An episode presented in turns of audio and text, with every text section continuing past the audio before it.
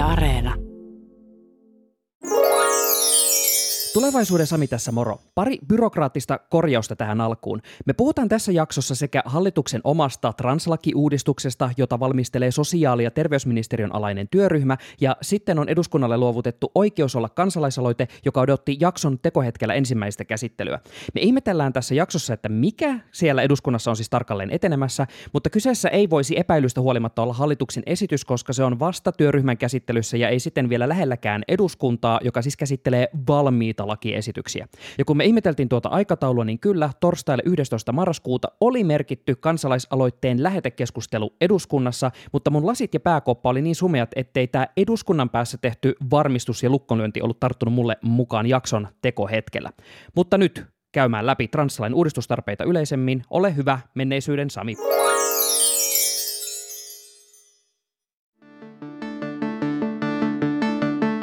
Sanna Marinin hallitus on ohjelmassaan sitoutunut uudistamaan vuodelta 2003 peräisin olevaa translakia tai viralliselta ja vanhahtavalta nimeltään lakia transseksuaalin sukupuolen vahvistamisesta. Suomen valtio on saanut tasaiseen tahtiin ihmisoikeusjärjestöiltä ja myös EUsta huomautuksia siitä, että nykyinen laki on Euroopan ihmisoikeussopimuksen vastainen.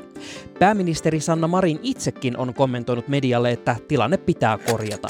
Kyse on todella ihmisoikeuksista ja tällä hetkellä meillä ei ole itsemääräämisoikeutta kunnioittava translainsäädäntö, joka on Suomen yksi häpeä pilkku ja meidän pitää tämä lainsäädäntö muuttaa. Toivotaan, että pääsisimme hieman ripeämpään aikatauluun kuin siihen ensi vuoteen, joka nyt tällä hetkellä näyttäisi olevan se aikataulu. Mutta Hugo Peikon sanoin, kop kop, onko ketään kotona? Hallituksen asettaman työryhmän esitystä ei ole juurikaan näkynyt, minkä takia keväällä käynnistettiin oikeus olla kansalaisaloite. Tiistaina alulle pantu aloite on kerännyt tarvittavat 50 000 allekirjoitusta ja etenee siten eduskunnan käsittelyyn. Aloitteen mukaan laista tulee poistaa vaatimus lisääntymiskyvyttömyydestä ja lääketieteellisestä diagnoosista edellytyksinä sukupuolen juridiselle korjaamiselle. Toistaiseksi tämä kansalaisaloitekaan ei ole eduskunnan käsittelyssä juuri edennyt. Meillä Ylen toimituksessa on kuultu puheita, että tällä viikolla tai ainakin piakkoin tätä translakia pitäisi käsitellä eduskunnassa, mutta kumpaa niistä ja mitä ja miten, se on edelleen melko lailla mysteeri. Mä kysyin tätä Trasek ryn puheenjohtajalta Kasper Kivistöltä, joka heti haastattelun aluksi laittoi itsekin tekstiviestiä eteenpäin kysyäkseen, että onko suunnitelmista tietoa. Tässä jaksossa mä kysyn häneltä, että mitä tämä nykyinen lainsäädäntö tarkoittaa ihmiselle, joka haluaa korjata sukupuoltaan ja miten tätä lakia halutaan uudistaa ja saamme ehkä vastauksen, että mitä me tiedetään lain käsittelystä. Minä olen Sami Lindfors. Ja nyt takaisin Pasiaan.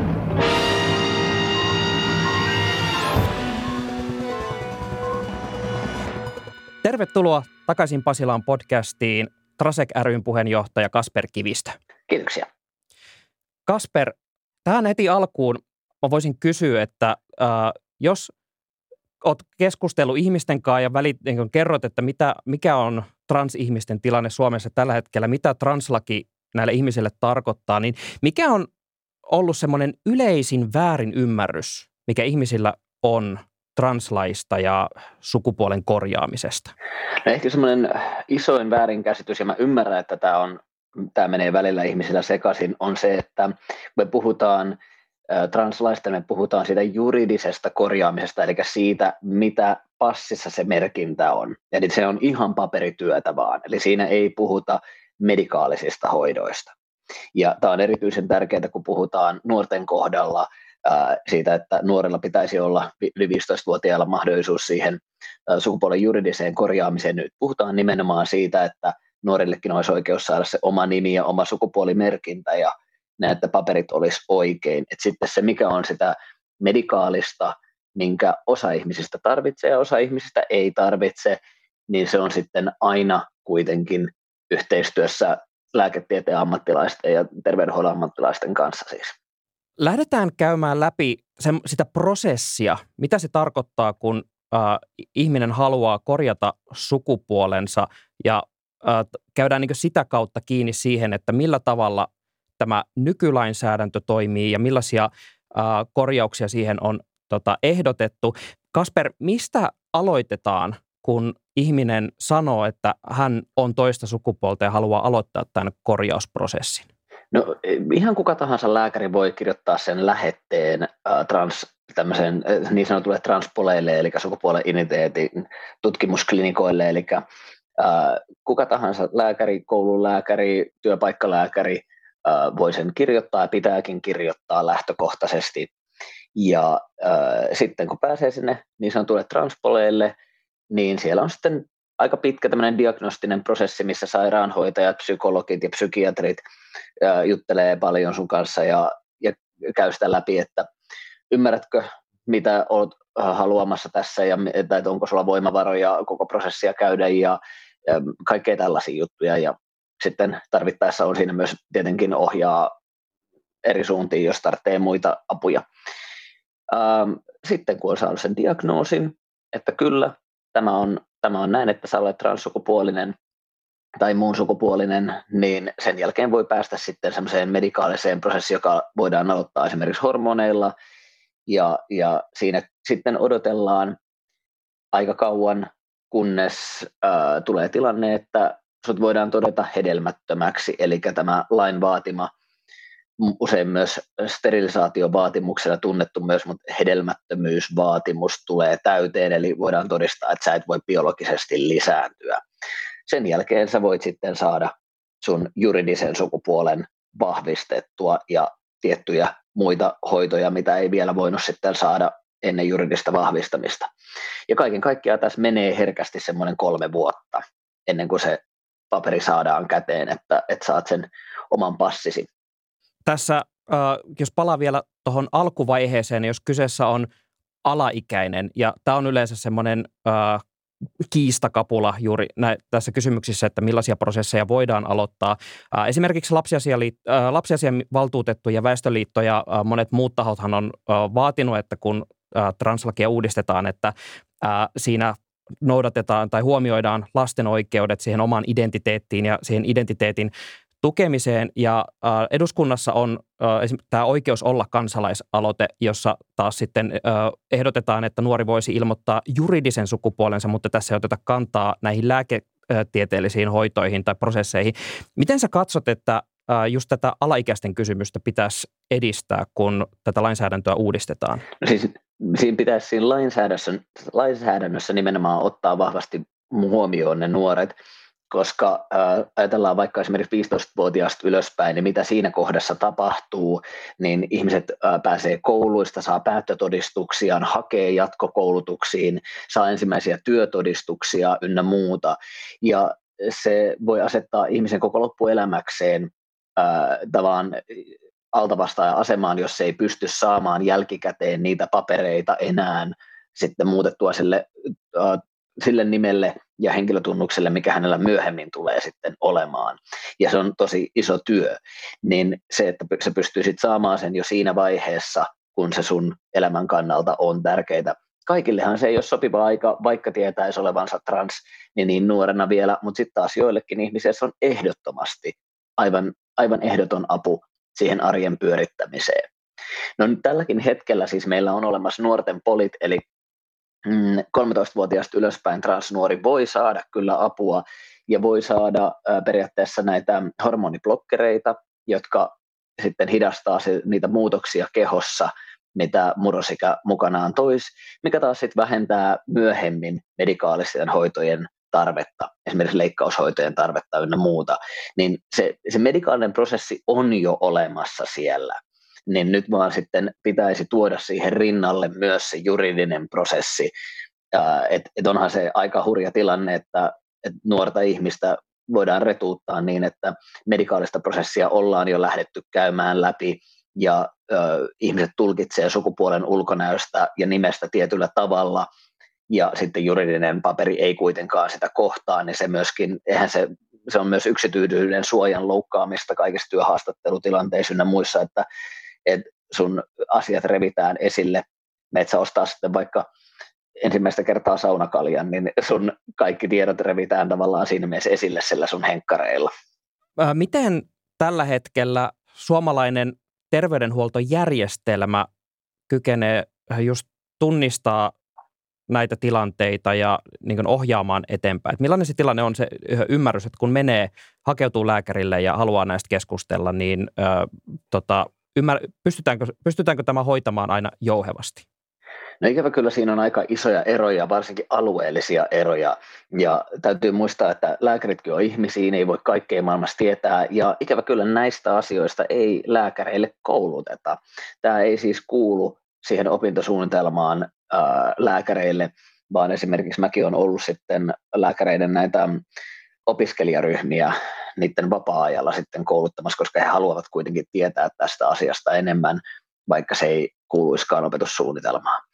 Se, että käy välillä näitä, että lääkärille tämä on ensimmäinen kerta, kun joku tulee sanomaan, että haluaisi lähetteen transpolille, eikä he tiedä edes mikä se on se transpoli tai mitä pitäisi tehdä, niin esimerkiksi meidän nettisivuilta, Trasekin nettisivuilta löytyy kyllä ohjeita, että miten, miten siinä tilanteessa sitten kannattaa toimia, mutta että, äh, lähtökohtaisesti se lähete pitää kirjoittaa, eikä niin, että lääkäri alkaisi tekemään omia tutkimuksia, koska hänellä ei sellaista ammattitaitoa ole, että se pitää tehdä se tutkimus vasta sitten siellä transpoliklinikalla.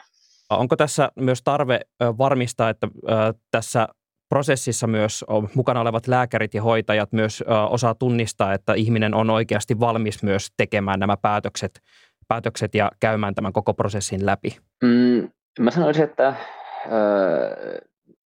Transpoleilla se ei ole niinkään se ongelma, etteikö ihmiset äh, tunnistaisi.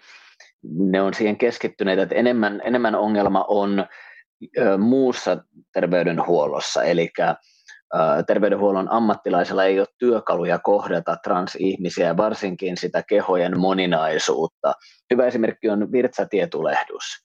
Se on hyvin erilainen riippuen siitä, että millaiset virtsaputket on tai virtsatiet on.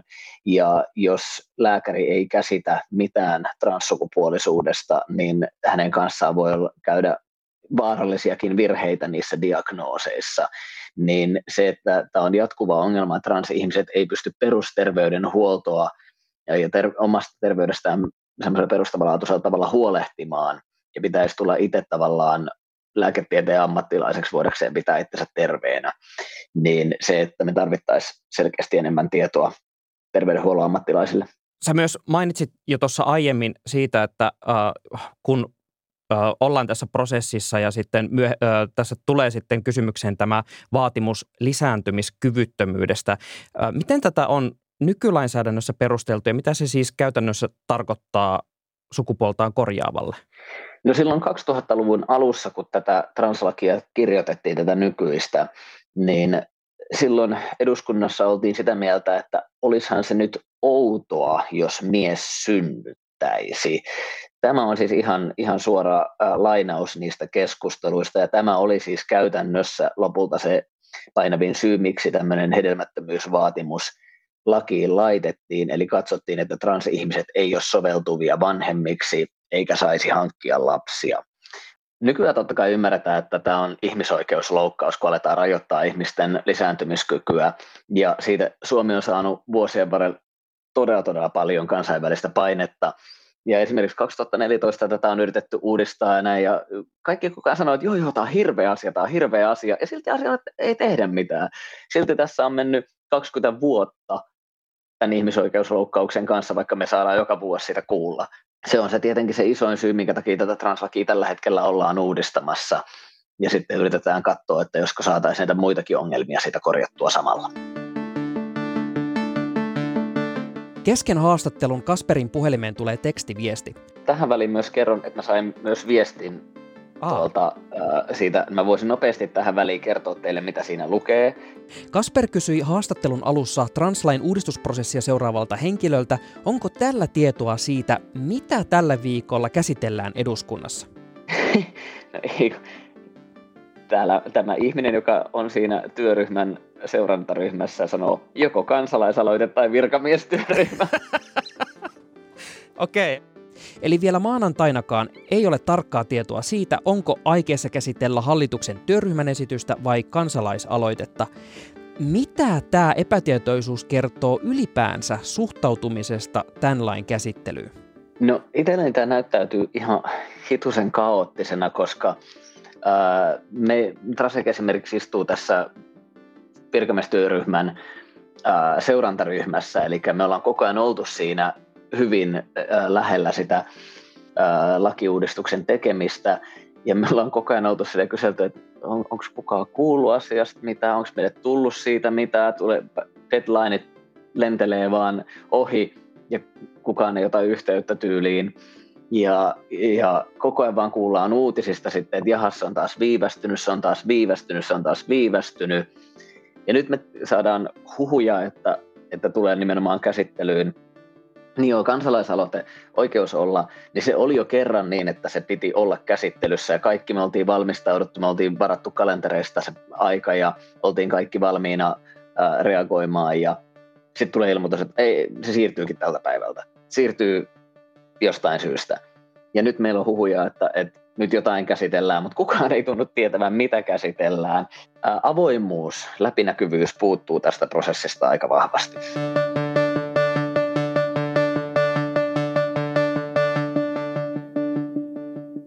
Me alussa puhuttiinkin näistä väärin ymmärryksistä, mitä ihmisillä saattaa transsukupuolisuuteen ja translakiin liittyy. Miten vahvasti tällaiset ö, väärinymmärrykset näkyy tässä lainsäädäntöprosessissa, kun tätä ollaan mietitty, että miten, mitä tässä tehdään?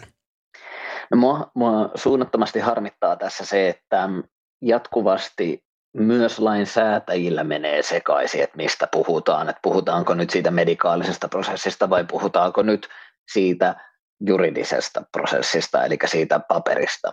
Nimittäin se juridinen prosessi, kun on se, että sä menet, no entinen maistraatti nykyään väestödigi, se. vielä, kun... Virastot muuttuu ja monimutkaista. Joo, Joo, mutta mä, mä käytän nyt sanaa maistraatti ihan vaan sen takia, koska se on lyhyempi ääni ihmiset tunnistaa sen tässä vaiheessa vielä paremmin, niin äh, kävellään maistraattiin sisälle ja täytetään lomake, annetaan se sinne ja he prosessoivat sen läpi ja sitten käyt ostelemassa itsellesi uutta passia ja ajokorttia ja kaikki maailman etukortit ynnä muut ja pankkitilit ja vakuutukset. Eli, eli se on ihmisen omaa tämmöistä byrokratiaa tai se, että ihminen joutuu hirveästi sitä paperityötä tekemään ja, ja siinä ei ole mitään peruuttamatonta. Että jos sitten vuoden päästä tai miten ikinä, niin olisi että en mä halukkaa tätä, niin sitten se on vaan hirveä työ takaisinpäin. Ja sitähän aina porukka uhkailee sillä, että no sittenhän ihmiset tekee sitä läpällä. Ihmiset tekee sitä vitsillä, jos siihen ei ole mitään semmoista rajoitusta. Niin vitsi puree aika pahasti omaan nilkkaa, kun joudut käyttämään hirveät rahat niihin etukortteihin ja pankkitilien uusimisiin ja, ja kaikki, että jos joku haluaa sellaisen vitsin tehdä, niin itsehän se niistä seuraukset sitten kantaa. Niin se harmittaa hirveän paljon, että, että ihmiset ei ole perehtynyt asiaan, heillä on mutuja ja mielikuvia, mitä se voisi tarkoittaa, eikä suostuta oikein kuuntelemaan asiantuntijoita, ja sitten tehdään toisten ihmisten elämää hankaloittavia ja rajoittavia ja jopa ihmisoikeuksia loukkaavia päätöksiä. Nyt eduskunnassa tosiaan pöytälaatikoissa on sekä hallituksen oma esitys, joka on jäänyt sinne pöytälaatikkoihin joskus keväällä, ja sitä myöten on tullut oikeus olla kansalaisaloite, joka on myös pöytälaatikoissa ja ehkä tulossa, äh, tulossa äh, käsittelyyn, kun sitä siirrettiin. Äh, mikä ero näillä on? Minkä takia äh, on tehty vielä kansalaisaloite päälle, kun hallituksella on ollut oma, omakin esitys valmistelussa? Uh, sen verran korjaan, että, että keväällä ei ole jäänyt tätä esitystä pöytälaatikkoon, sitä ei ollut vielä edes kirjoitettu, että keväällä asetettiin vasta työryhmä kirjoittamaan tätä, ja, ja se, että mitä sieltä on nyt sitten tulossa, millainen esitys, niin sitä tässä jännitetään. Ja äh, tämä oikeus olla kansalaisaloite keskittyy erityisesti siihen, että kun hallitus laittoi tämän työryhmän, niin sen työtehtäviin kuului jättää ne alle 18-vuotiaat ulos tästä translaista. Ja erityisesti sitä sitten lähdettiin siinä kansalaisaloitteella korjaamaan. Myöskin siis se, miten se hallitusohjelmassa oli kirjoitettu, oli, että, että jotenkin kunnioittaisi itsemääräämisoikeutta, että tämä prosessi pitäisi olla sellainen, joka kunnioittaa. Ja se kunnioittaminen on ihan erilainen sana kuin, että perustuu itsemääräämisoikeuteen. Eli tämä hallitusohjelmassa oleva olisi kuitenkin, siinä olisi harkinta-aikoja ja ynnä muuta, eli se olisi itse asiassa hyvin lähelle, saattaisi olla sitä nykyistä transjärjestelmää. Ja, ja se on tietenkin riski, mitä tässä ei haluttaisi ottaa, että me jäädään jumiin seuraavaksi 80 vuodeksi järjestelmän kanssa, joka on tosi ongelmallinen, vaikka siitä poistettaisiin se lisääntymiskyvyttömyysvaatimus, niin se oikeus olla aloite sitten olisi enemmän semmoinen lähemmäs sitä ideaalitilannetta, missä oikeasti se ihmisen juridinen sukupuoli perustuisi itsemääräämisoikeuteen ja, ja olisi mahdollista myös alaikäisillä. Kysyn vielä loppuun, jos sun pitää pähkinänkuoressa tiivistää ihmisille, että ää, miksi tarvitaan translain uudistus, niin miksi?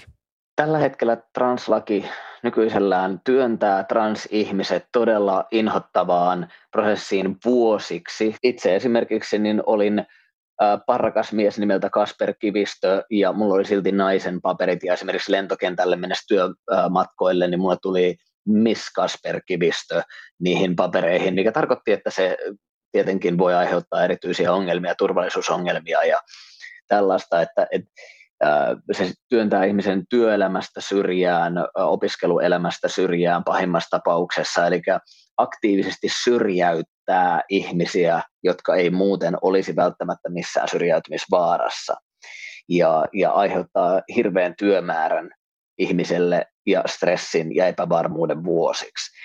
Si- niin se ei ole ihmisen hyvinvointia edistävää. Että transihmiset lähtökohtaisesti ei ole rikki, meillä on tiettyjä elementtejä, mitä me toivotaan, että saadaan kuntoon, jotta voidaan elää niin kuin muutkin ihan normaalia onnellista elämää, niin se on aika julmaa, jos sitä lähdetään estämään aktiivisesti. Kiitos paljon ajastasi Trasek ryn puheenjohtaja Kasper Kivistö. Kiitoksia. Kiitos, että kuuntelet takaisin Pasilaan podcastia ja mä haluaisin kuulla sulta, että millaisia ajatuksia tämä jakso herätti, opitko sä tästä jotain uutta tai millaisia ajatuksia sulla ylipäänsä on tästä translain uudistamisen tilanteesta. Ja kun laitat meille mietteitäsi Instagramissa at Yle takaisin Pasilaan DMissä, niin kerro ihmeessä samalla, että mistä uutisaiheista sä haluaisit kuulla meidän tekemänä jakson.